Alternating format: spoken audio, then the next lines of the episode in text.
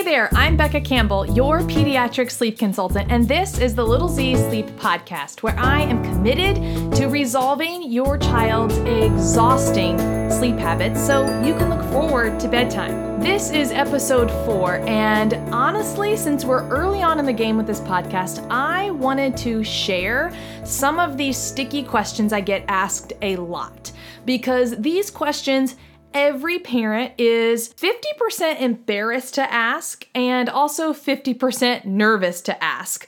They realize they need to understand some ins and outs of what we're going to do together and what my sleep philosophy is. So I honestly just wanted to share this and get it out there because it will really set the stage for so many of our future episodes that I am excited to share with you, but we have to start at a foundation level. All right, y'all, before we dive into today's episode and talk about these sticky questions, I wanted to share a review that came in from Jacqueline, who is the mom of a four-month-old and a three-year-old. And honestly, we're currently in the middle of our time working together, and I am just so excited for her and the success that her family has shared. And she posted this review on my Facebook page, and I just knew I had to read it to you. Jacqueline says, I was going to wait to post my review until my time with Becca was over, but honestly, I couldn't wait to share how amazing she is. We started a week ago with my four-month-old, and he is now, a week later, slept through the night the past three nights in his crib, no pacifier, and cut out our night feeding. Naps are going great at daycare, too. I was desperate to get time with my husband and my three-year-old, but couldn't because my four-month-old was attached to me and slept with me, and I was exhausted. These past few nights have been absolutely life-changing for us. She held us accountable and supported us throughout all of it, and we couldn't be more thankful. Cheers to our new normal. So, are you ready to hear some of these sticky questions that I get asked almost on a daily basis? Okay, we're going to dive into them, and I am going to share with you these questions and share with you my answer and my passion for sleep. So probably the most common question I get is, Becca, are you going to tell me to do cry it out? So y'all, I'm actually really, really passionate about setting the record straight when it comes to cry it out. The reason for this is because honestly, cry it out literally means it's the extinction method. You're going to close the door and ignore your child until seven a.m. in the morning. Would I ever come into your family and tell you to do that? No, because I don't think that's actually effective. But I will say, you've probably heard people say, oh, well, I did cry down at work. You should just try that. And unfortunately, I've actually heard pediatricians recommend this to parents just very blindly when they complain about sleep and the pediatrician says, oh, well, just, you know, go ahead and let your husband watch the kid all weekend and they'll go to sleep. You know, they'll, they'll, they'll, they'll get it. They'll cry. Just do cry it out. And I even had a recent client share with me that her pediatrician recommended they do cry it out.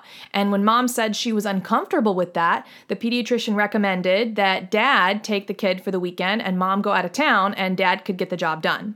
And honestly, that really rubbed me the wrong way because there is a no one size fits all.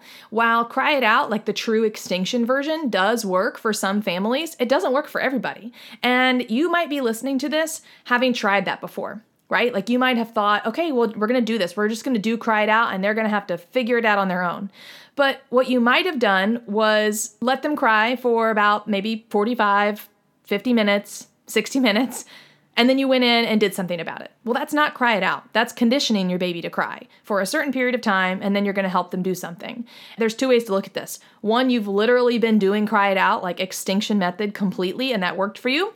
Or you've been trying what you thought was cry it out, and you're not getting the results you want. And so back to the question of, am I going to come in and tell you to do cry it out? No, I'm not.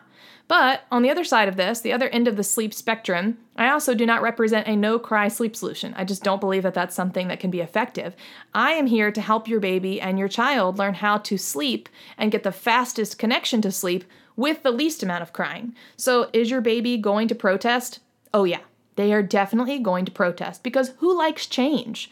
Y'all, it doesn't matter if it is the seven-month-old I'm working with or the seven-year-old. They don't like change, and they both express their dislike of change with crying or perhaps whining at an older, you know, preschooler age. And so, yes, we can expect your child to be upset. But what I always share with parents is that you would be doing this incorrectly if it got to be night after night after night of endless crying. So maybe that's the situation that you're in. Maybe you find yourself in this position of night after night after night of crying and protesting, and you just don't know what's going on. Well, I feel like it's obviously my job to let you know that if you've been experiencing night after night after night of cry it out, then that is not something that clearly works for your baby or your family. And so honestly, I don't represent cry it out, but I do want you to know, yes, your baby is going to cry. However, the amount of crying should not ever be night after night after night. So just know if that's been happening, I want you to reach out to me because we need to find a way that works for your family and it works quickly, okay?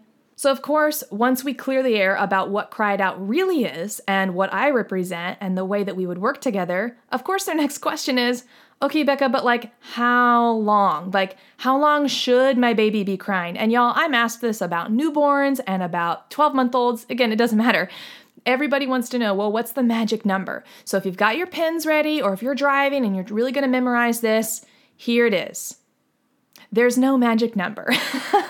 I'm sorry, and I'm not trying to trick you. I honestly am not tricking you. So hang tight.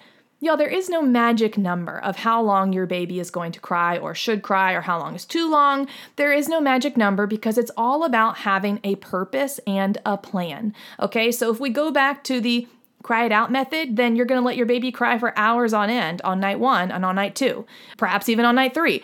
And the deal is that there's going to be a lot of crying. And of course, this goes into what your per- personal parenting philosophy is. But what I want you to know is that it's really just about having a plan and a process and getting to the other side. So if we backtrack this and look at just age groups, I would never ask a newborn to cry for a prolonged period of time. Okay, I just wouldn't because they're small and they have a lot of needs and they can't do things for themselves. That's why in my newborn course that's coming out really soon, we are going to look at the fact that, you know what, your newborn can't self-soothe, so we've got to help them. And in those cases, no, there's not going to be a lot of prolonged crying because they honestly, they just can't help themselves. But when your baby grows older, there is going to be protest and there is going to be your baby crying because you're working through change. And again, nobody likes change. So while I said you shouldn't have crying night after night after night, there also is no magic number of, okay, your baby should cry for X amount of minutes and then you should do something about it. Or your baby can only cry for X amount of minutes and then you should be done. There really is no answer to how long should I let my baby cry, because on night one, when you're making change, it's going to be really tough. And what I really want you to avoid is conditioning your baby to cry so that you will do something about it. Okay. And it's all about having a plan. So when I share with families that I don't represent cry it out and we can teach your baby how to make an amazing connection to sleep in just a few nights, they always want to know, okay, Becca, that's great. But like, I cannot handle crying. And y'all, if I had a dollar for every single time a parent told me this, they think they're the only ones. And I would have a whole lot of dollar bills. I would have hundreds of them. And because honestly, nobody likes to hear their kid cry, right? I mean, we want what's best for them and we don't ever want our kids to be upset and we don't ever want them to cry. But again, that's part of the process. My toddler, she thinks that she would be the happiest kid ever if she could watch shows and movies all day long. Now, would that make her happy? Yes, probably. Would that be a wise decision to do every single day? No. And so, you know what? We have a lot of tantrums when we tell her she can't watch T V during the day, right? We've got to have a time limit. We can't just do this all day long. And it's the same thing with sleep. Y'all, we've got to have a plan and a purpose, but we've also got to understand that it's not going to be comfortable for your baby and it's not going to be comfortable for you. So that's why you need the power of a group, you need the power of a coach, and having accountability. So over the weekend, I went to a group fitness class like Body Pump at our local gym. And oh my gosh, it's two days later and I am still really sore. And if you've been following me on Instagram, I have shared the fact that I don't work out. Like I, I, I just don't, it's not ever been something that's been a part of my life. But the reason I went was because a friend invited me and I honestly didn't have anything else to do. So I was like, okay, fine. And it's within walking distance. So I really didn't have an excuse. So I went and it was really difficult. And I honestly would have quit very soon if it hadn't been for the fact that there was a whole room full of women working together. And there were grandmothers in the room working out and lifting weights way heavier than me. And it was just in this environment where I felt encouraged and motivated that I could do it that honestly made me stick with it and made me excited to go back another time.